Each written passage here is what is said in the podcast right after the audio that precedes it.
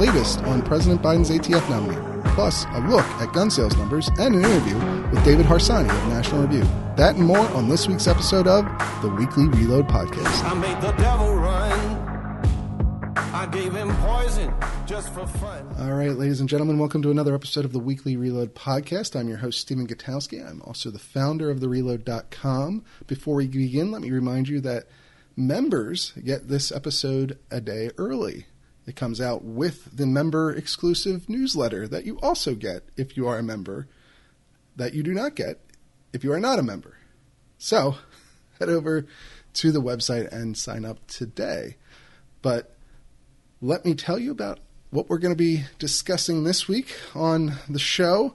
First, uh, I'll give you a little bit of news update about where things stand with President Biden's ATF nomination, um, the latest developments in that story, which has really been going nonstop all week.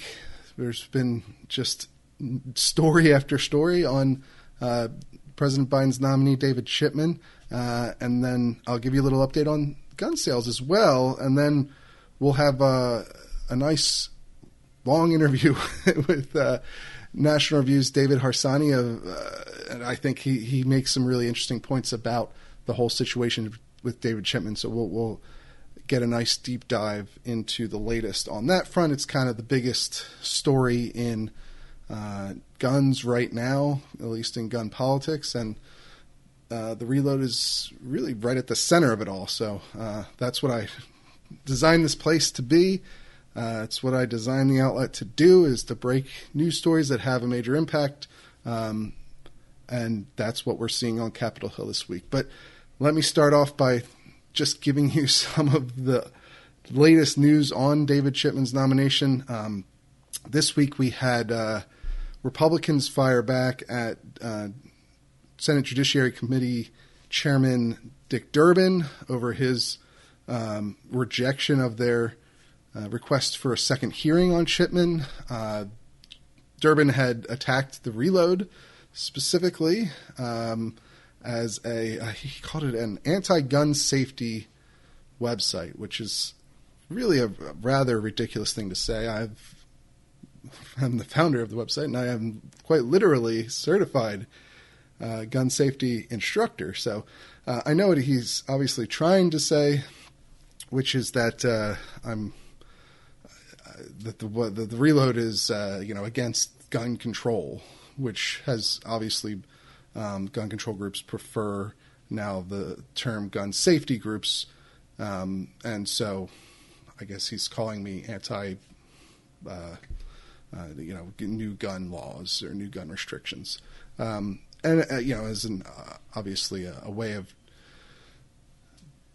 den- uh, denouncing or detracting from my reporting. He did not offer up any sort of actual um, substantive response to the Reloads report on David Chipman uh, allegedly making uh, racist remarks while he was in management at the Detroit office of the ATF uh, back in the early 2000s.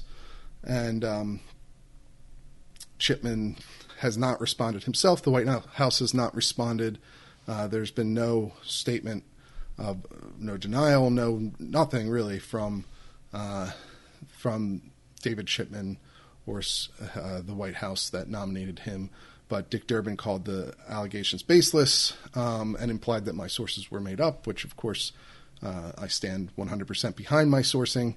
Um, and uh, the Republicans, uh, they have called for a second hearing, of course, and, and they didn't like Durbin's response. They said that it was not um, something that responded to the actual substantive claims made, and that Durbin should uh, help them to uh, um, get the equal opportunity uh, equal employment opportunity complaints against David Chipman released so that they could examine what's in them because that's where the dispute comes. Uh, we know that the complaints exist. Both Chipman and Durbin have said that that's the case.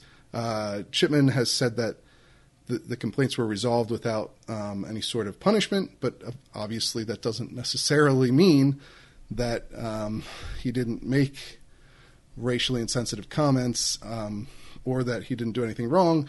We don't know for sure because we don't have the full story. All we know is that these complaints exist and that there are agents, current and former agents, who um, were aware of these complaints before news of them broke publicly, uh, which obviously implies that they, the story itself is not um, completely fabricated. Uh, instead, it's likely um, that there's a dispute between whoever made the complaint and Chipman himself. And uh, obviously, the reload has not uh, been able to confirm the validity of the complaints.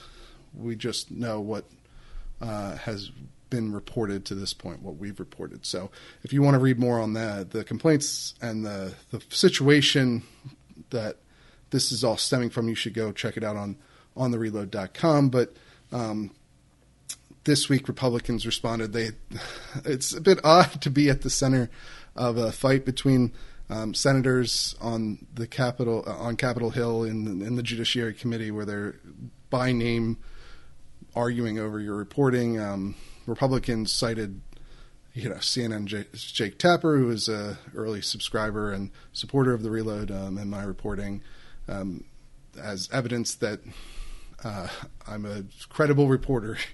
Uh, which is, uh, I guess, that's nice to hear. Uh, I certainly think that the reporting stands on its own merits, um, and my history, my decade-long history of reporting in, in, D.C. and on national, you know, gun politics speaks for itself. But, but um, obviously, I appreciate the support that I've gotten from a number of, of uh, major media reporters like Tapper and um, Jane Coaston of the New York Times and and uh, several several other ones. Um, uh, and it's still very odd to be uh, obviously in the middle of this whole firestorm um, for reporting what sources told me. Obviously, I can't reveal their, their names. They're concerned about retaliation were Chipman to become the director. Those, to me, are legitimate concerns. And so I agreed to allow them to speak um, without identifying them by name for those reasons, you know, because they could have their lives upended were, uh, you know, their names to get out. And if they don't want to be, uh, if they don't want to take that risk, then I respect their decision on that front. Um, I, pr- I would always prefer for every source to be on record, but that's obviously not realistic uh, all the time because sometimes speaking on the record can be detrimental to a person's uh, livelihood or, or their, even their life. Not in this situation, obviously, but in, in other situations dealing with you know criminal activity. But regardless, uh, that's the latest on Chipman. We'll get into a little more of it with uh, David uh, from from National Review in, in a moment here. But I also wanted to take a minute to just update you on the latest with the uh, the gun sales numbers. We we saw um, just recently two major gun companies report their earnings uh, with Ruger um, and Winchester uh, under the Olin Corporation umbrella, and their their profits and sales are through the roof, which is a bit surprising. Um, you saw nearly 100% profit increase for Ruger, um, both in the period between um, January and June, and the period between um, April and June.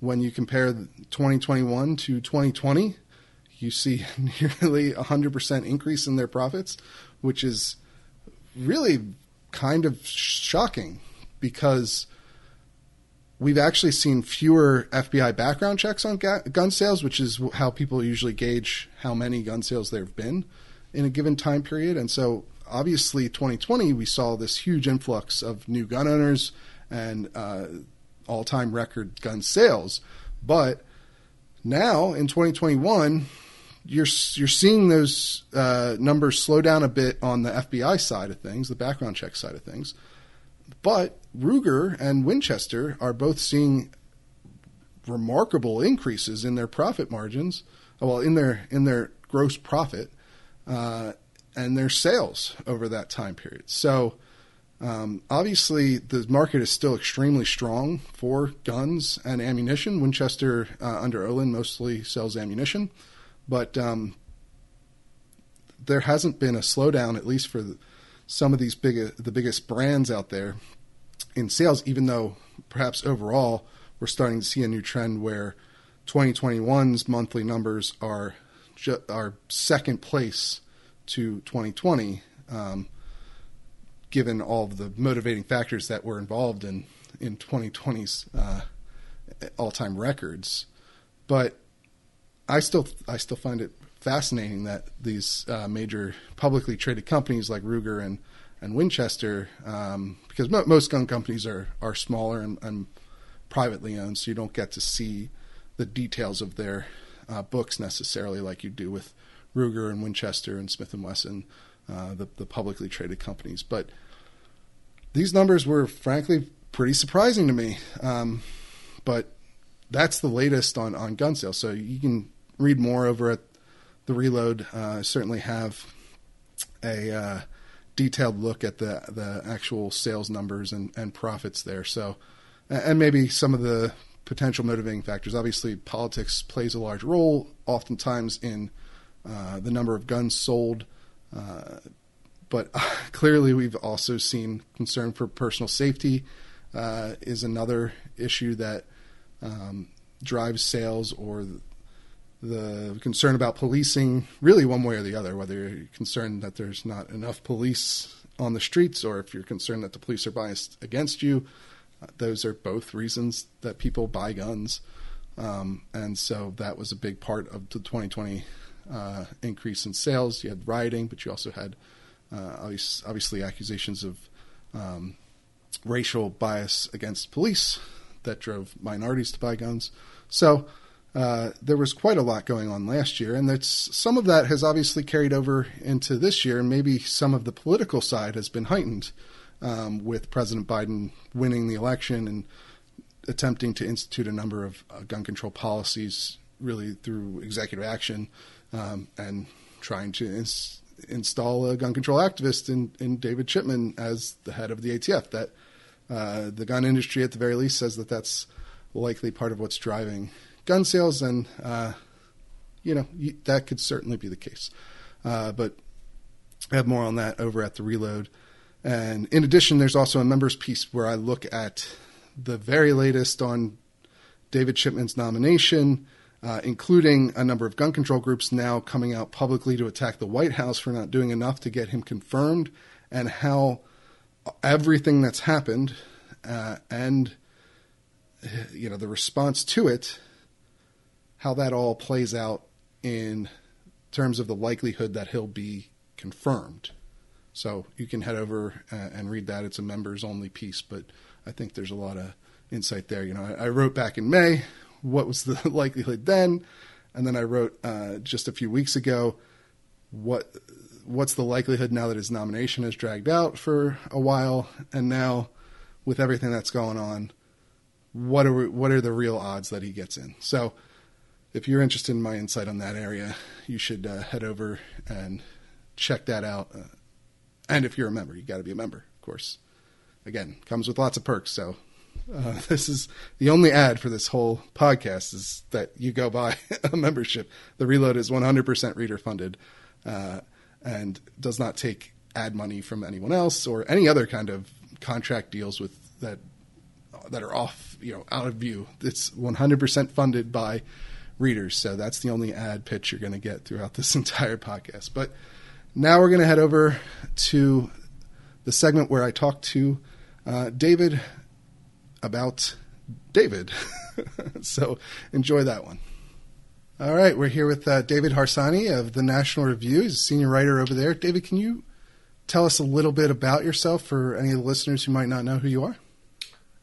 Well, I'm a uh, senior writer at National Review. I've been here since 2019. Before that, I was one of the um, original senior editors of the Federalist, starting in 2013. And before that, you know, I had numerous jobs um, but for a long time, I was a uh, a columnist at the Denver Post. So that's basically my professional resume. Right, and you've also you're also an author as well, right? Yeah, I've written uh, a few books, and one called First Freedom, which is about uh, sort of a, a, history of gun culture in the United States. Um, I wrote that in 2018. Yeah, and so you've done a lot of writing, obviously, about about guns, or else it would be probably a little weird for you to be on the show.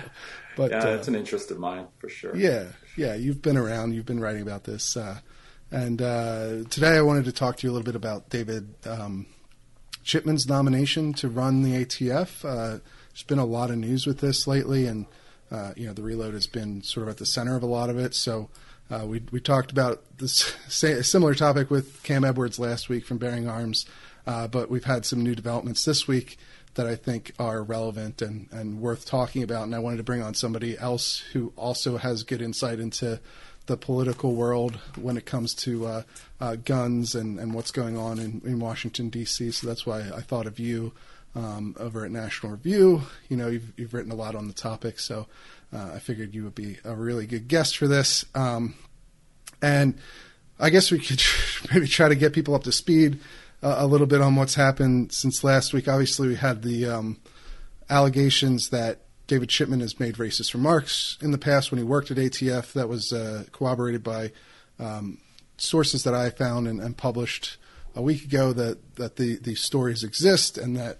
Uh, in addition, there are complaints against him filed uh, with the Equal Employment Opportunity uh, Division over there, and um, those are under seal. Chipman has admitted they exist, but uh, they haven't been released, and we don't know the details contained within those complaints other than what these allegations are.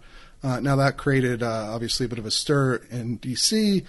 Republicans on the Judiciary Committee want a new hearing to investigate this, um, but we had uh, Dick Durbin respond to that request from Republicans and essentially say no, uh, and then uh, effectively attacked me and, and the Reload as um, an anti-gun safety website, uh, which is part of, I guess, like a cabal to to try and uh, block Chipman by the gun lobby and, and so forth. But uh, I think he called me far, far right, um, which if anyone who's listened to this podcast before, I think uh, you know you can judge for yourself on the content that I put out. But uh, so right now we've, we've got the Senate Judiciary Chairman Dick Durbin saying they will not do a new hearing. Didn't uh, um, say anything about it releasing the complaints. Uh, he he also admitted that they exist, but again uh, didn't call for their release. Um, and then you had. Uh, Jen Psaki, the White House press secretary, said um, on Wednesday that the White House is effectively standing behind him um, and, and, his nomination uh, but you also had Politico report that uh, Angus King of Maine is sort of the uh, leading opposition, I guess, internally inside the Democratic Party against his confirmation.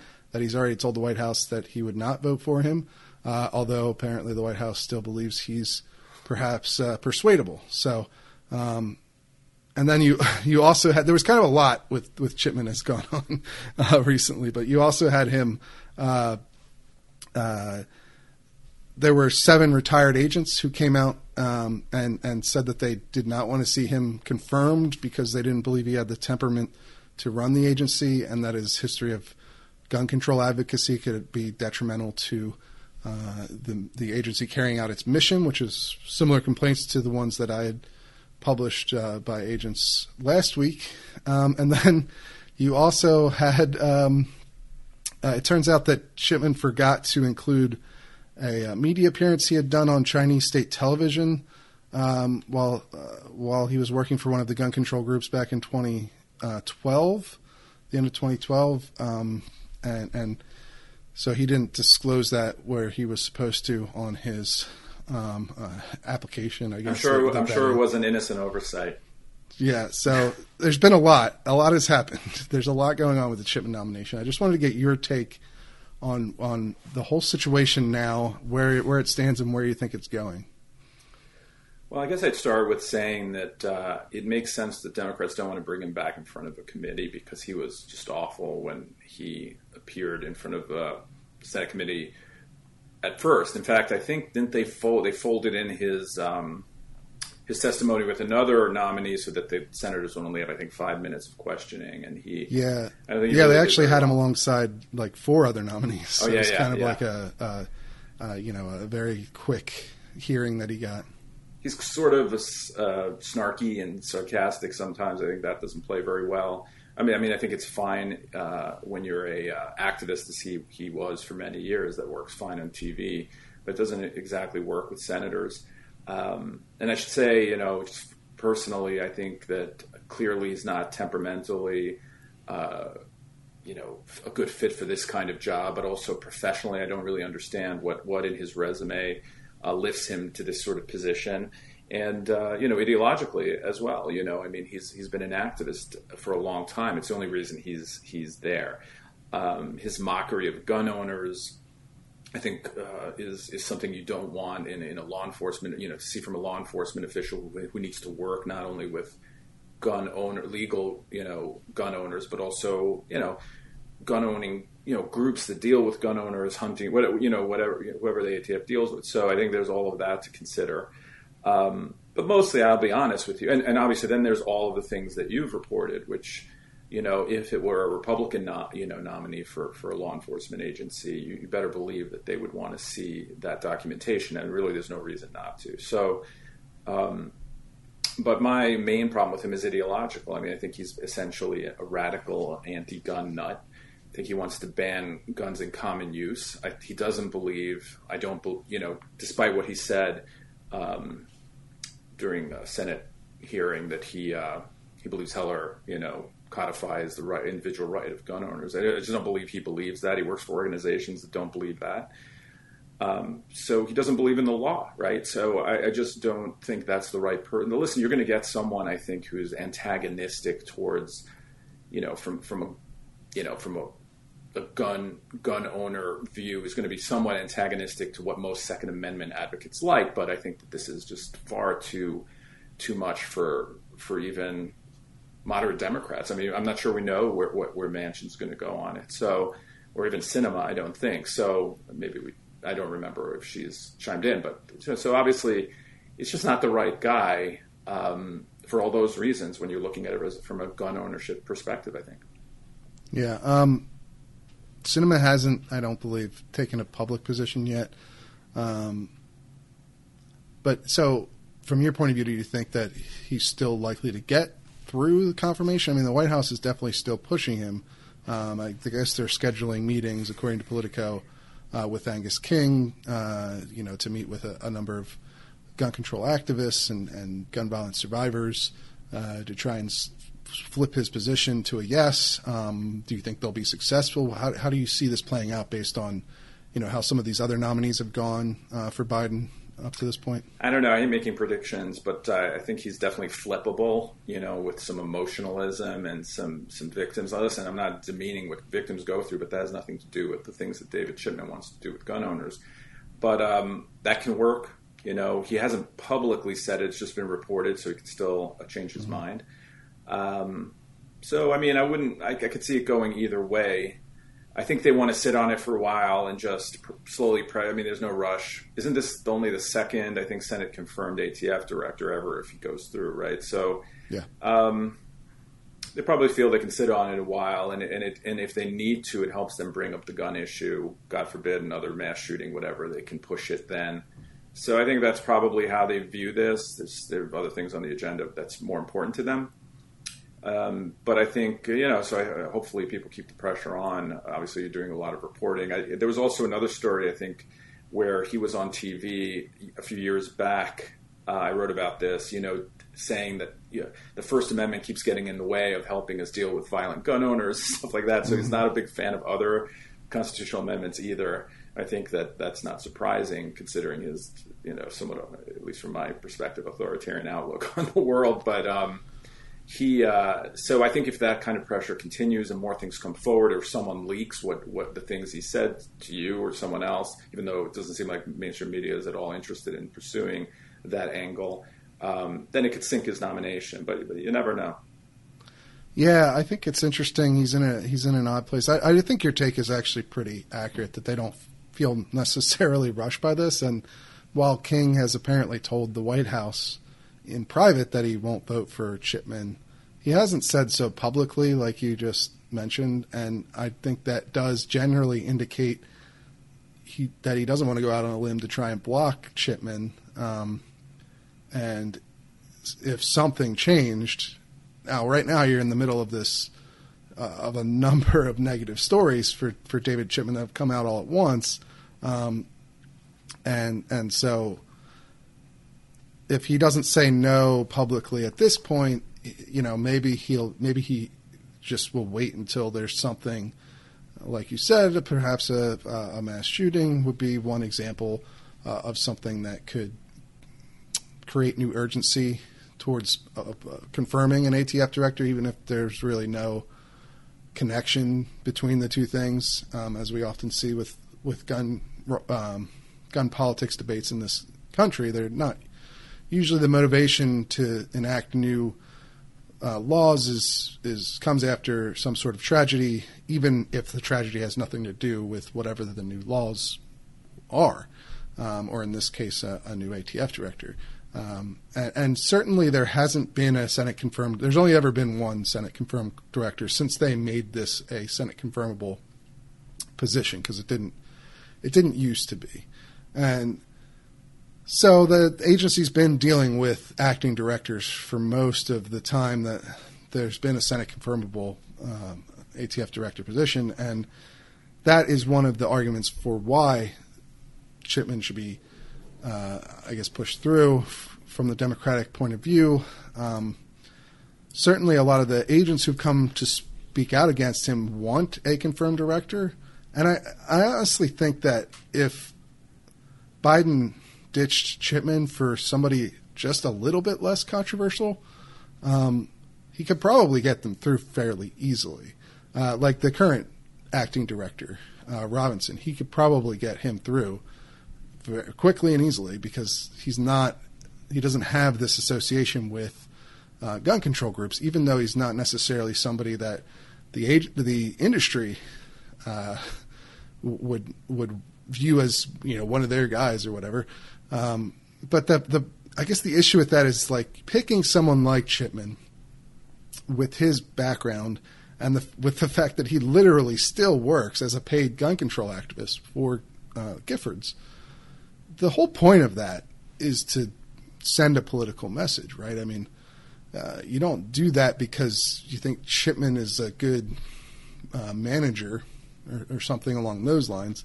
Uh, you do that to send a political message to your political allies that, you know, look, we're gonna we're on your side here. We're gonna reward you for supporting us in the last election or whatever it may be. So. Uh, it's hard to so at, at some level, even though Biden could easily get a director confirmed, um, it would be a big political loss for them to pull Chipman, right? Yeah. No, I, think that's all right. I think that they're projecting with him uh, activism, right? Because uh, uh, per, directors have a lot of power to basically do rulemaking and to decide where they focus their attentions and essentially legislate from there, right? And mm-hmm. because Biden can't actually pass any gun legislation that he wants, uh, all he has are executive actions or you know executive orders and the ability of, of ATF and others to to have new regimes that are, are, are stricter in whatever ways uh, they want to be. So, right. this is absolutely and because he can't do anything about guns and he knows he's going to take a hit there for not doing something.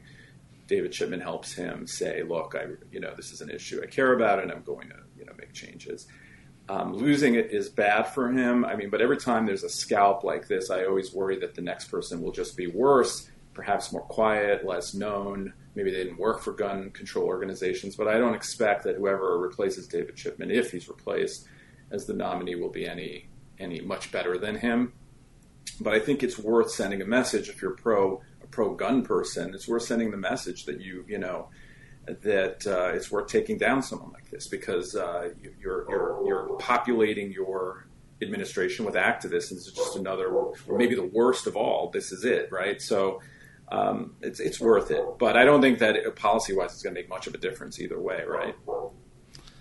Uh, I, that's an interesting question, right? I mean, uh, would would Chipman have uh, an effect on policy that somebody like uh, the current acting director uh, Robinson wouldn't? I mean, I think that if you listen to the ATF agents who've spoken out about him, they, they I think they believe that he that there would be a significant difference between those those two kinds of nominees.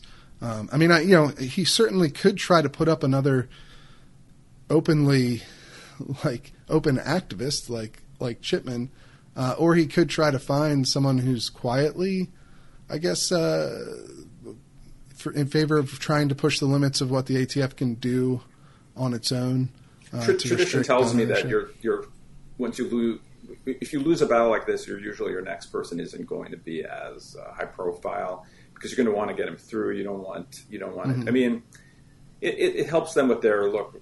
Republicans are obstructionists, you know, but but that argument isn't as um, powerful when you have a, a, Democrat, which is what's going to yeah. happen here, stopping them. So. Yeah, I, I, don't know. It's hard to say, uh, as, as, you you know, with these sorts of things. But uh, Chipman Chipman, another problem with Chipman though is that he isn't quiet. So I feel like he'll be on news, you know, kind of pushing lawmakers towards certain directions, giving that, you know, I, I, don't know. I just feel like he'd be more involved in ways beyond law enforcement that would be, at least, you know, from my view, not the sort of thing I want uh, law enforcement to be involved in. Um, but he, let's be honest, he's kind of uniquely unlikable when when you see him up there. I, I, don't know what it is. I hate to say this. I mean, it's not sort of aesthetic quality he has or something like that, but he's kind of snide and a bit of a jerk, right? When you watch him in interviews, the way he mocked gun owners um, numerous times as zombies. I forget what he said, but uh, I'm sure that someone more professional who's been in leader, actual real real life leader leadership positions would be a better nominee simply because they would just be more polished and and and uh, have less of a history that you can hang on him. Yeah, I mean, it'd be interesting to see who they would, what they would try to do if they can't get Chipman through, uh, because I, am sure uh, that we. I feel like we're probably going to see that happen. I, I could be so wrong. You, you don't think he's going to uh, make it after all? this? I think it's very hard to imagine a scenario where you, where they get all 50 Democrats to vote for him. Um, See, I think King is waiting for company, right? Like he doesn't want to be the one to stop him. I think he's waiting for Manchin or someone to come out publicly. Well, that's if, the thing. If the reporting's true. Yeah, I mean that's the thing. None of them have come out publicly, but there there's at least three, maybe four or five who who haven't said they will vote for. Well, there's at least like five who haven't said they will vote for him at this point. Uh, I think you kind of assume that that maybe Sinema probably would, or uh, uh, I forget who the other. The, I, I kind of think it comes down to the three of Manchin, Tester, and and uh, King, and that with a, like with a lot of things uh, that you've seen Democrats put forth, most there, there's probably even more than that who don't really want to vote for him. Um, I think it says something as well. Sorry to interrupt. I think it says something as well that the moderate Republicans aren't voting for him. I mean, typically yes. these sorts of nominees go through rather easily. The Collins will usually go for it, etc. But having them say no, uh, I think says to moderate Democrats that perhaps you know it's not the sort of person you're going to want hung yeah. on you when the next election comes around. But you know, that, I think that is a big tell, frankly, that every single Republican is publicly a no already on Chipman. Um, and that every member of the Judiciary Committee that's a Republican wants a second hearing because that includes people like, you know, Ben Sa- yeah, yes, uh, it's Cruz and, and Cotner on there, but it's also like Grassley and Sasse who are not uh, who are much more moderate members. Yeah. And they're usually institutionalists who think that the president right. should get his guy or, or gal, and um, for them to to do this, I think I think does show that there's probably less support than people think for for Chipman. So yeah, uh, that's that's how I would view it too, and and it just seems like. Uh, having a couple of Zoom calls with the gun control groups like unless Angus King is just kind of an idiot, right? I mean, uh, like, does he, does he not realize that they all support him already? Like, what is it? What's going to be said in there uh, that's going to change his mind? Well, he's not no. Well, I don't want to say that, but you know, maybe, maybe, maybe he is susceptible to that sort of thing. Maybe, um, but but I mean, I'm sure he's already heard all of that. By yeah. like, it's not like Chipman just got nominated; he's already gone through the hearings. Everyone, like, it, it's not. I don't. I don't know. I, I just, to me, it just seems like if he's still saying no now, I don't think a couple of Zoom meetings with with the gun control groups or whoever they bring out to talk to him are going to change his mind. It just doesn't. Like usually, politicians don't make decisions based off of like they woke up one day and somebody made a really good argument to them. Uh, it's usually the politics of it yeah, that, yeah. that really matters. Especially, I just don't. I just don't. And I don't see that changing. Yeah, I, I agree. And Manchin in West Virginia's got to have a super high rate of gun ownership. I don't know what it is, but it has to be one of the top gun owning states, or at least um, I don't actually I don't know that, that for a fact, but it's got to be up there. It's just hard for to see him going for it. Um, Montana, I assume that the gun ownership levels there are through the roof too. Yeah, so, especially with re-election coming up. Exactly. So now you're going to have a guy who wants to uh, not just, I believe he just doesn't, he wants to retroactively sort of ban AR-15s. I mean, he wants to collect them. He wants to confiscate them from people, or he said so in the past. I think he's changed on that.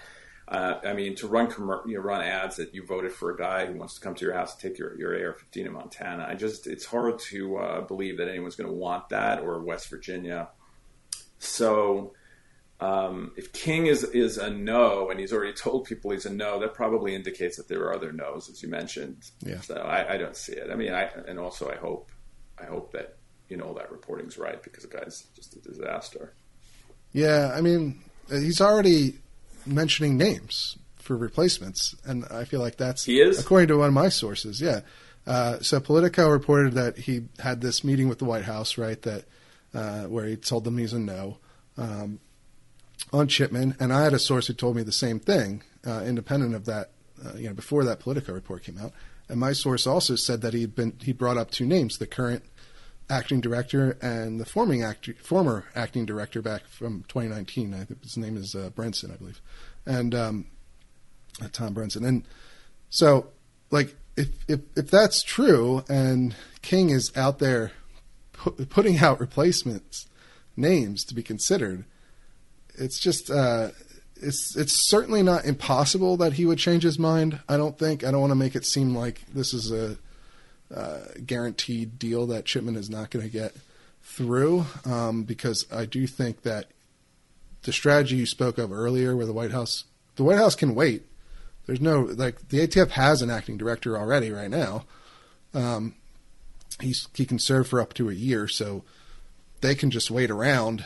Um, although I do feel like the longer you wait in DC, the harder it becomes to do something, uh, whether it's confirm a nominee or pass a bill or whatever, uh, without you know significant changes. Um, and there, you can't change Chipman; he's he is who he is. But you, and, you know um, what could happen though. Um, the infrastructure bill or the reconciliation bill has a new highway, you know, in Maine, Yeah. named the King Superhighway or something, and then Yeah, you, you could know, get stuff like that. That that would make sense as far as like some sort of political dealing going on to get the vote for on Chipman. If if the White House wants to put that kind of political capital behind getting him through, I because it it's probably take a lot. Yeah, I don't think it's that important to them, frankly. I don't know. We'll see. I mean, we'll see. Like it's it's like the big thing that says maybe he still got a chance is that they aren't publicly saying because when uh, there's been one nominee that's failed so far, right?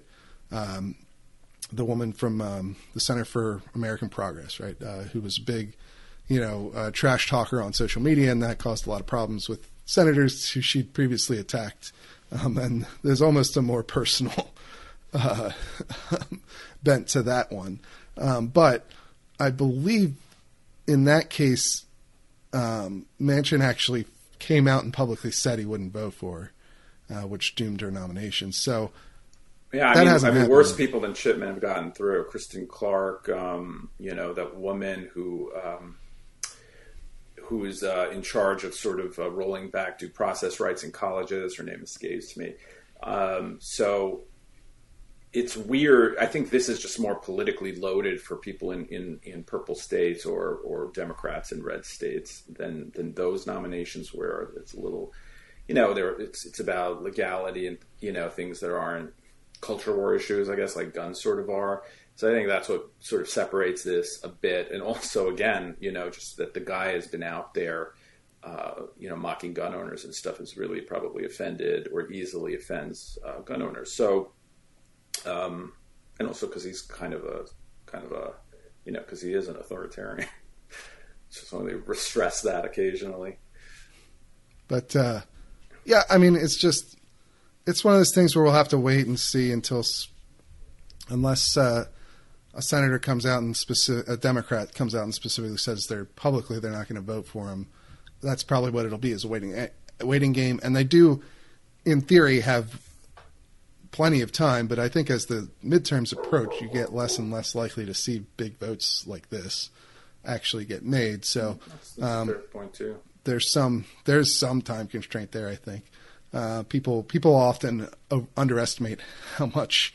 Uh, really overestimating how much time there is to actually move on some of these things, given the way that Congress their schedule is actually packed and how much more perilous it becomes to pass things right before an election, regardless of what the thing is. Well, also, but, I'm happy there's a delay because he's not in the job, right? I mean, if, if he loses a year and gets through, it's fine. I mean, he's lost a year of doing damage um, to the Second Amendment. So, um, that's fine as well. And I think it's a, it's a, it's a battle worth fighting. I don't think that, but just to, we've been talking about Democrats a lot. I don't think there's any downside of Republicans obstructing his nomination at all. Mm. Um, you know, which which senator is going to lose votes because he's stopping a guy who wants to confiscate, you know, semi-automatic rifles? No, not one. I assume.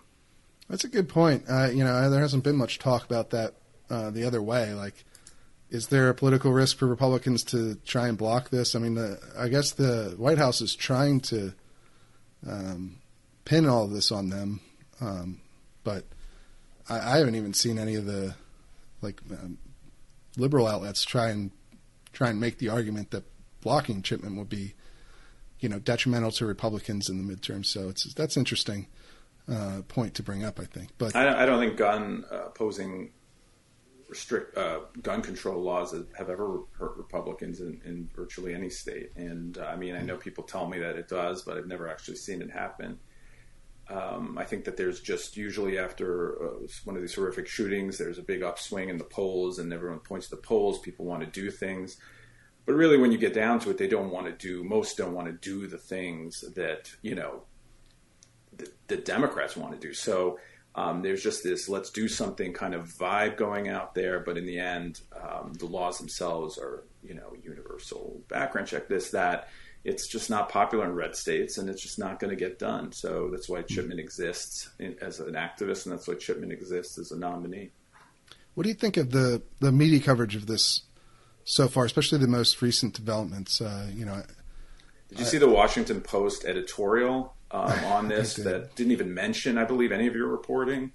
Um, no, it did. Yeah, it did. so the Washington Post came out with an editorial in support of David Chipman, uh, I believe, on Tuesday, and it was there wasn't really much to it. It's just basically like it was fairly child childish, if I had to be completely honest in how I read the the thing. Like it's it's I, I you know I, I, as a reporter, I think it's always um, important to distinguish between the editorial side of an operation and the, re- the reporting side, but it's more and more uh, difficult and I, to do. But yeah, yeah, and and um, I think a lot of editorial boards are are pretty lowest common denominator of whatever their readership is at that point. So it's not necessarily surprising that they posted this, but it was basically just a piece that said Chipman good, gun owners bad. That's the whole thing. Like, well, it made me laugh that they were talking about the you know super ultra sensitive the sensitivities of gun owners were, were were hurt, and basically that's the reason they didn't want Chipman, as if they're so stupid. I mean, don't get me wrong. I think mo- having the person who's in charge of gun gun law, enforcing gun laws, mocking um, gun owners who go through background checks and, and, and do the things they're supposed to do is, is, is a problem. But I mean, it was a lot more than that. And they didn't mention any of the ideological problems. They didn't mention any of the. Um, they said something stupid about how you don't need an AR-15 to hunt, as if that's uh, something that has anything to do with Heller or the Second Amendment.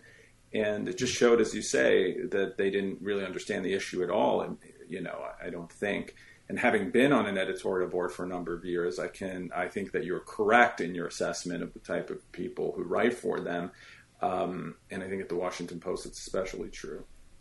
Yeah, I just felt like there wasn't really much of an actual persuasive argument in there. It was basically written for people who already agree with the Washington Post editorial board's position that Chipman should be confirmed. It actually felt it felt odd in its timing because it came out as the negative stories about Chipman were were coming out, but it didn't respond to any of them or even mention them.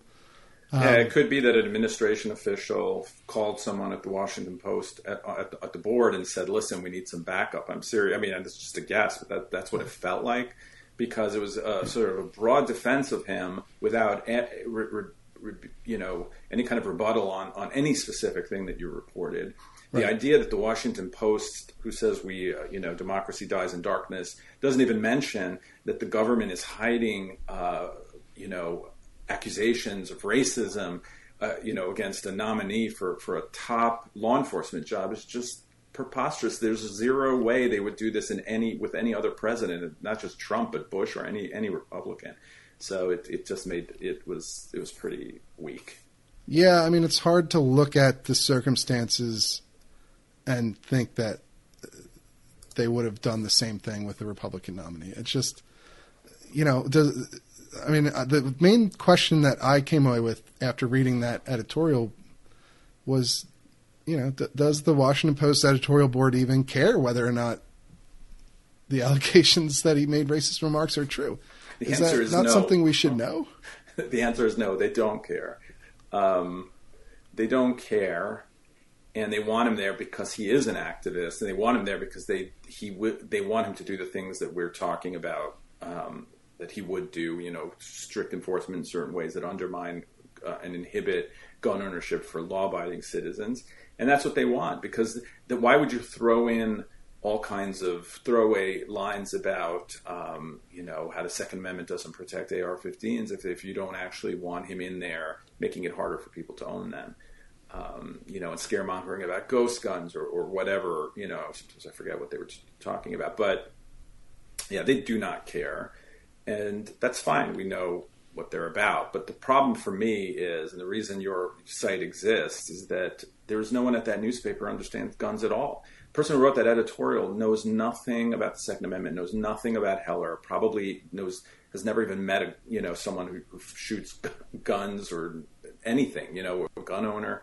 It's certainly not, you know, a gun owner themselves. So, um, which is crazy because maybe 40% of households have a gun in them. So you would think that the nation's leading newspaper in the capital of the country would have one editorialist who understood the who understood the issue to some extent, but they do not. Yeah, yeah, you hit the nail on the head with that, I think. But as you know, as a reporter, and, and I mentioned this earlier. Like I, I, tend to make distinctions between the editorial side of papers and the, the reporting side, and and look more favorably on the reporting side in, in, in a lot of cases. But I, I, would say that the lack of follow up to my my story has been disappointing uh, at at best. The Politico did mention it in their piece to their credit, but it doesn't appear that anyone is other than me uh, at the reload has even asked the, these senators who are on the fence about Chipman about these allegations. Like it doesn't it doesn't appear that anyone has asked the White House about them other than myself. And I like I just can't imagine that happening if Chipman was a Trump nominee or a uh, Bush nominee or whatever. It's just you know I, I try to have a um, forgiving view of the situation with most reporters and guns uh, and gun coverage because, uh, you know, I, like I, I, think most reporters try to do their job as best they can, and that a lot of the mistakes made in on the reporting side of you know mis- media mistakes on guns boils down to to ignorance, uh, which is obviously still a problem, but it's a different problem than you know uh, just pure um, animosity towards guns, like you see with a lot of the It's- editorial side things. It's But- because you're a nice guy and you're But- a reporter and you're forgiving. But I have to tell you, I think there's a corruption within media. And I'm not saying that everyone who reports about guns makes these mistakes on purpose, but I think that there's an ideological prism that everyone looks through. And they're not, the problem isn't that they are writing from a left wing perspective, which I think is most often the case. And when I was young, it wasn't even like guns were a left or right wing issue. It was a little bit different. It was more like a rural, urban issue, kind of. But anyway, now it's I think a left, fair to say left wing issue. It's not just that they look through a prism from the, of the left. It's that they're in. They're not curious to know know about it at all. They don't. How often do they? I mean, maybe they do, but how often do they actually call someone who knows what they're talking about? Um, very rarely. They just find some quote they like. They they like imbue the whole thing with emotion um, rather than facts when it comes to guns. And there's a there's a place for that, of course, to tell stories of victims and things like that. But I'm just saying in general. So I think that you, you know it's kind of you to think of them that way. But I think in most large papers, there's just no curiosity. Editors don't care. Reporters don't care.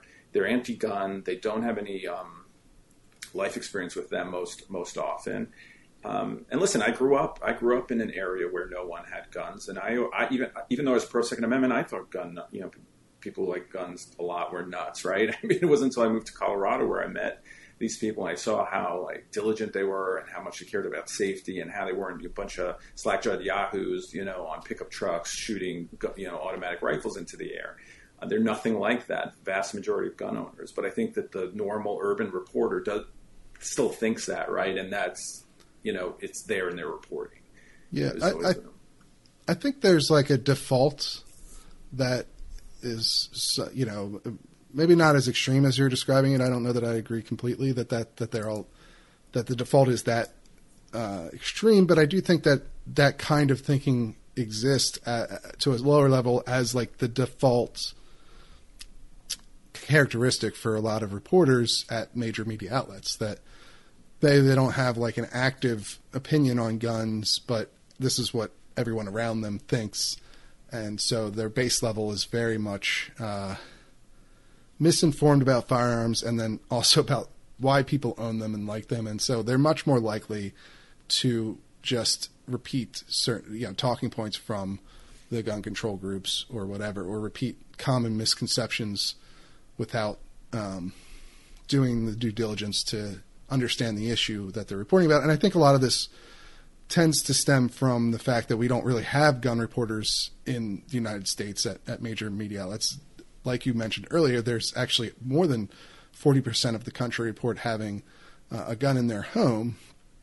Uh, but we don't have anyone outside of like the reload, uh, where I started my own entire publication dedicated to this, who, is actually on the gun beat as a reporter at a major outlet. They don't. There just really doesn't exist anyone like that, um, and it's odd because every outlet has labor reporters, right? Probably multiple labor labor reporters, which is makes sense because it's an important part of society. But labor households make up like seven percent of the country. Now they have a lot of political power, but you know it, it's just an odd thing that's an industry wide problem. Um, Okay, can I give you a quick example of how this prism like totally skews the news? Recently, um, so Chipman's losing. It looks like so a bunch of newspaper reporters write, even with the NRA, you know, in trouble and with lacking its power, somehow Chipman is still in trouble. Like they they've they're they've internalized this idea that the gun lobby, not gun owners, but the gun lobby, has all this money and power, and and you know that uh, Ted Cruz only votes for gun stuff because the NRA is going to say something bad about him. Now, don't get me wrong; I think the NRA coming out against you is not a you know is not helpful politically in many places, but the NRA is only powerful because of gun owners, because there's many gun owners. And if the NRA goes away, another organization will come. And I, in my opinion, it'll probably be more aggressive than the NRA, which hasn't been as aggressive as people think, especially on the legal end. Um, and and will replace them. But they've been they've internalized this idea that there's just big gun money, and you know, it's it's not like that. And um, and uh, and that's how they report it. And it was just so funny reading it. Instead of coming to the determination that actually there are tons of gun owners in this country who don't like Dave Chipman, they came to the determination that it must be some other group, you know, some other group. The um, what's it called? The NSSF is that? Yeah, yeah. NSSF. Yeah, it's got to be some other powerful group, you know, stopping it, and they just simply can't come to terms with the idea that a bunch of people in this country, you know, like their guns and just don't want government in- interfering with that right. And yeah, I think that's an astute observation about uh, some one of the common misconceptions that gets pushed around by by uh, uh, media people. Whether uh, I think oftentimes that's the talking head types, but you do see it in reporting, uh, you know, hard news reporting as well, and it is pretty ridiculous because it's just like literally just boils down to this thing I don't like can't be popular. It must be uh, because powerful people are buying off the the politicians like that. Yeah, they do that with a lot of things. You see right? that. Yeah, they do that with a lot of things because they don't want to attack gun owners themselves. They want to say the NRA is a terrorist organization or right. whatever they say and uh, then it's you know you, so many politicians stand up and go, I won't you know bend to the NRA. it's, it's, the least brave thing you could say. The NRA, no one likes the NRA in New York or I mean you know in, in, any urban area. It's not like Hillary Clinton is losing a vote because she stands up to the NRA. And what does that even mean? It doesn't even mean anything. Um, but anyway, you know that's off topic yeah. a bit. But no, I think I think that's a, a very good point um, about these misconceptions that flourish due to really just ignorance. Uh, I mean, it's just kind of such a simplistic point, like argument that you see made about. It's this is the easy way out of any time some uh, something you support isn't as popular as you wish it was. You just point to nefarious forces keeping it down because the people all agree with me. It's you know the money, the, the big money, dark, dark money. But uh, yeah, you see that a lot with the NRA. And the, I did. I will say though that I, it was nice to see the National Shooting Sports Foundation get some get some credit for once because everyone's always called the, the simplistic argument has always been that the NRA is the gun lobby, but the the gun industry has an actual lobby. That's what yeah. NSSF is. They're the trade group for the gun industry. Like they represent the industry, and they've always lived under uh, the NRA shadow. Probably, preferably, I'm sure they would rather things. they seem way. a little more active lately politically, you know. But uh, sure, well, they've always been pretty, yeah, pretty yeah, politically yeah. active. But they, they, do a good uh, job of providing information. I mean, it just is what it is, and but and, and they make no, you know, there's no, they're not hiding their agenda. Right? right. They're the gun lobby, but but you're right. I just always thought it was funny that the the NRA gets credit for being the gun lobby when the, the there is a real gun lobby. Yeah, like true. it exists. It's not this. Uh, they don't. They can't buy DC. That you know, even the the NRA is the biggest spender in political campaigns, but even they compel in comparison to like the vast majority of other big spenders in oh political. my God, campaigns. they don't. I, I, made this point uh, a few months ago, but Bloomberg in his bid for the presidency spent more than the NRA has spent in like a decade trying Yeah. to win the presidency. I mean. The NRA spends some money. I mean, it, it matters, I think, probably to local candidates, you know, Sure. maybe some congressional candidates, but it's certainly nothing compared to the to any any major lobby that you can name. I mean, it's just always been overdone, always. Yeah, it's funny too because it it only benefits two people or two groups. Which one is uh, the you know gun control act, advocates who have to explain why their policies aren't as popular as they always say that they are. Right? I mean, it, even in Maine, they they had a ballot initiative for universal background checks at one point, which in 2016, and that lost at the ballot. There's no there's no uh, you know politicians holding back the vote there. It just wasn't as popular as the polling indicates it is. Um, and so it benefits them because they can just say, well, our policies really are that popular. They're just undercut by uh, the NRA being so, you know, buying everybody off. And then the other group, ironically, that it benefits is the NRA.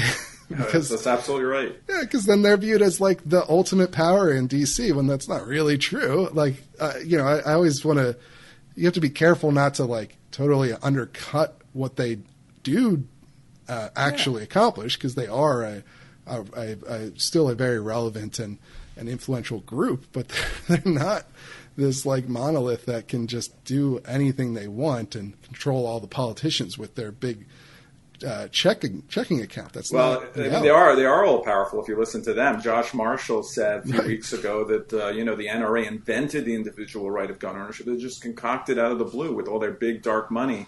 I mean, this is just you know again. Yeah. I'm not to mention my book again, but whatever. I mean, I- you know the history in the history the history of the Second Amendment, there is not a single person anywhere in the founding or before the founding or after the founding until maybe the 1930s that ever thought of gun ownership as anything but an individual right. No one ever argued any other way, but Josh Marshall can blame the NRA, which wasn't even involved in politics until maybe 1977 in any real way, for Right. inventing this right. So um, it's an easy, it's an easy and lazy way to argue and and so yeah it's very useful and it makes the NRA it probably feels not good for the NRA to think that they're powerful enough to invent Well, an that's amendment that's So- the ironic thing about it is that it- in the end it benefits the NRA by making them seem much more influential and powerful than they are are in reality. Even though in reality they are still, uh, you know, influential in their own right.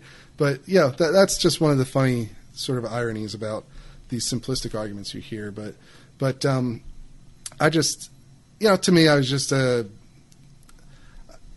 I try my best to give the benefit of the doubt to uh, other reporters, and I do my best to, uh, you know, offer uh, education when they want it or advice on stories or whatever. Um, and they do. Uh, I've had a lot of reporters take me up on that, so I, you know, I don't want to under undersell, you know, the idea that there are reporters who really genuinely want to learn more about an issue that they when they write about it. Uh, I think all, a lot of good reporters out there want to do that. I just, you know, you, it's more like you look at the media landscape and you look at the responses to these stories, and uh, you know, maybe that maybe it's just sour grapes on my part. I don't know, but when when I saw the how everything unfolded last week with, uh, you know, the corroborating these allegations of racism against a major uh, nominee for uh, to run a, a federal agency, uh, which got no coverage at all. Not a single outlet covered that until Politico linked to it in their report, um, and then you know no follow up, and then that caused actual action on the on the Hill. The Republicans, the entire Republican caucus on this the Senate Judiciary Committee wants a new hearing specifically because of this story by name. They say that. M- Mitch McConnell, the minority leader, says that the the nominee should be withdrawn, which I don't think he's. I mean, I could be wrong. Obviously, Republicans generally oppose all of the nominations that Biden has put forth, but I don't think that he's done that with another nominee. And and none of this received coverage from anyone outside of conservative media or Fox News uh, until this Politico report, which is really uh, also not about any of that. It's kind of just a follow up of Angus King. It's good reporting, um, but it's a follow up about the story that they'd been covering in major media, which is just that these Democrats are on the fence, and everyone's done that story, but which I wrote back in like May, when after the confirmation hearing or the early June. But Yeah, you don't have don't to. know. You I don't just have to look be around. modest. That's good reporting because it's actually you know it affects something important. It's about a nominee that's up right now, and that's the kind of reporting we should be getting from major outlets. But we only get that kind of deep dive when Republicans are up. It's it Yeah. just is what it is. I don't. I don't. it's I- hard to ignore. yeah, I mean, there all. are plenty of. I again, I, I in general, I think, and I've gone. You know, I used to always say, listen, you know, people these people see things from a certain point of view, so they're not doing it on purpose. But I've changed my mind about that. I think there's a lot of corruption. I don't mean it as in, in illeg- illegality. I just mean a corrupt media landscape um, that is partisan. And so it's difficult to, to, to ferret out which person's good or not. But there are real reporters out there who try to do the best they can, but they're not really rewarded in the same way someone who's political is. You know what I mean? So if you have a big piece about how guns are terrible, people are going to read it. You're going to get the clicks. People are going to pat you on the back in the newsroom. And if you write a report about, eh, you know, AR-15s are only responsible for you know five percent of crime, gun crimes or less, actually, then they will not pat you on the back, and you will not be rewarded. So you know that's the dynamic I think is in play, and that's why they ignore your story. And uh, I wish I, you know, I wish I, I had a, a better, you know, a, more, a rosier view of uh, media right now. Yeah, yeah, me too. Well, you know, I always try to stay optimistic on it. and Yeah. and try not to paint with too broad a brush. But you know, when you I'm old, when, when the pattern cranky, is like so, this, Yeah, I get old and I get cranky, and uh, it's hard to be positive at this point. But I mean, Yeah. you know, that's a listen. You're, uh, I'm a, you know, I'm a columnist, whatever, and you're a reporter, right? So, you know, I think that it's it's fine for you to, and it's a good thing that you make yourself available to reporters, and if people reach out to you, I think that that's a positive, and uh, you know, things change, right? So maybe uh, things will get better in, in the media moving forward. But I haven't seen Maybe. clues. we'll see. We'll see. I don't. evidence This this particular one doesn't, uh, you know, engender a lot of hope. Obviously, this this instance, but but uh, you know, I I remain. Hopeful and open to helping anyone else who wants to learn and they don't have to adopt whatever personal opinions i have about Sure. uh, the gun issue like that that that's never a requirement of someone you know me talking to somebody about uh, you know the issue or just explaining the gun laws as they are and there's because there's just a lot of misconceptions even within uh, the people who write about this stuff unfortunately and it remains and and and it builds uh, Well, yeah, I mean, people attack me when I say you should know something about, you should know the difference between a semi-automatic and an automatic gun, right? Let's say. So they attack you like, what do we need to know everything about a law to be against it? Or, you know, do we need to know, you know, we need to be scientists to have an opinion on COVID and things like that?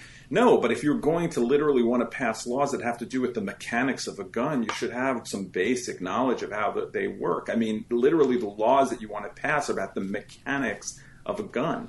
So, um, if you want to tell me that you want to ban assault weapons, you should know the difference between an, you know a, a, an actual weapon of war and an AR-15. But um, but most of these reporters, I just don't, or many of these reporters, at least, I just don't think care enough to look more deeply into that.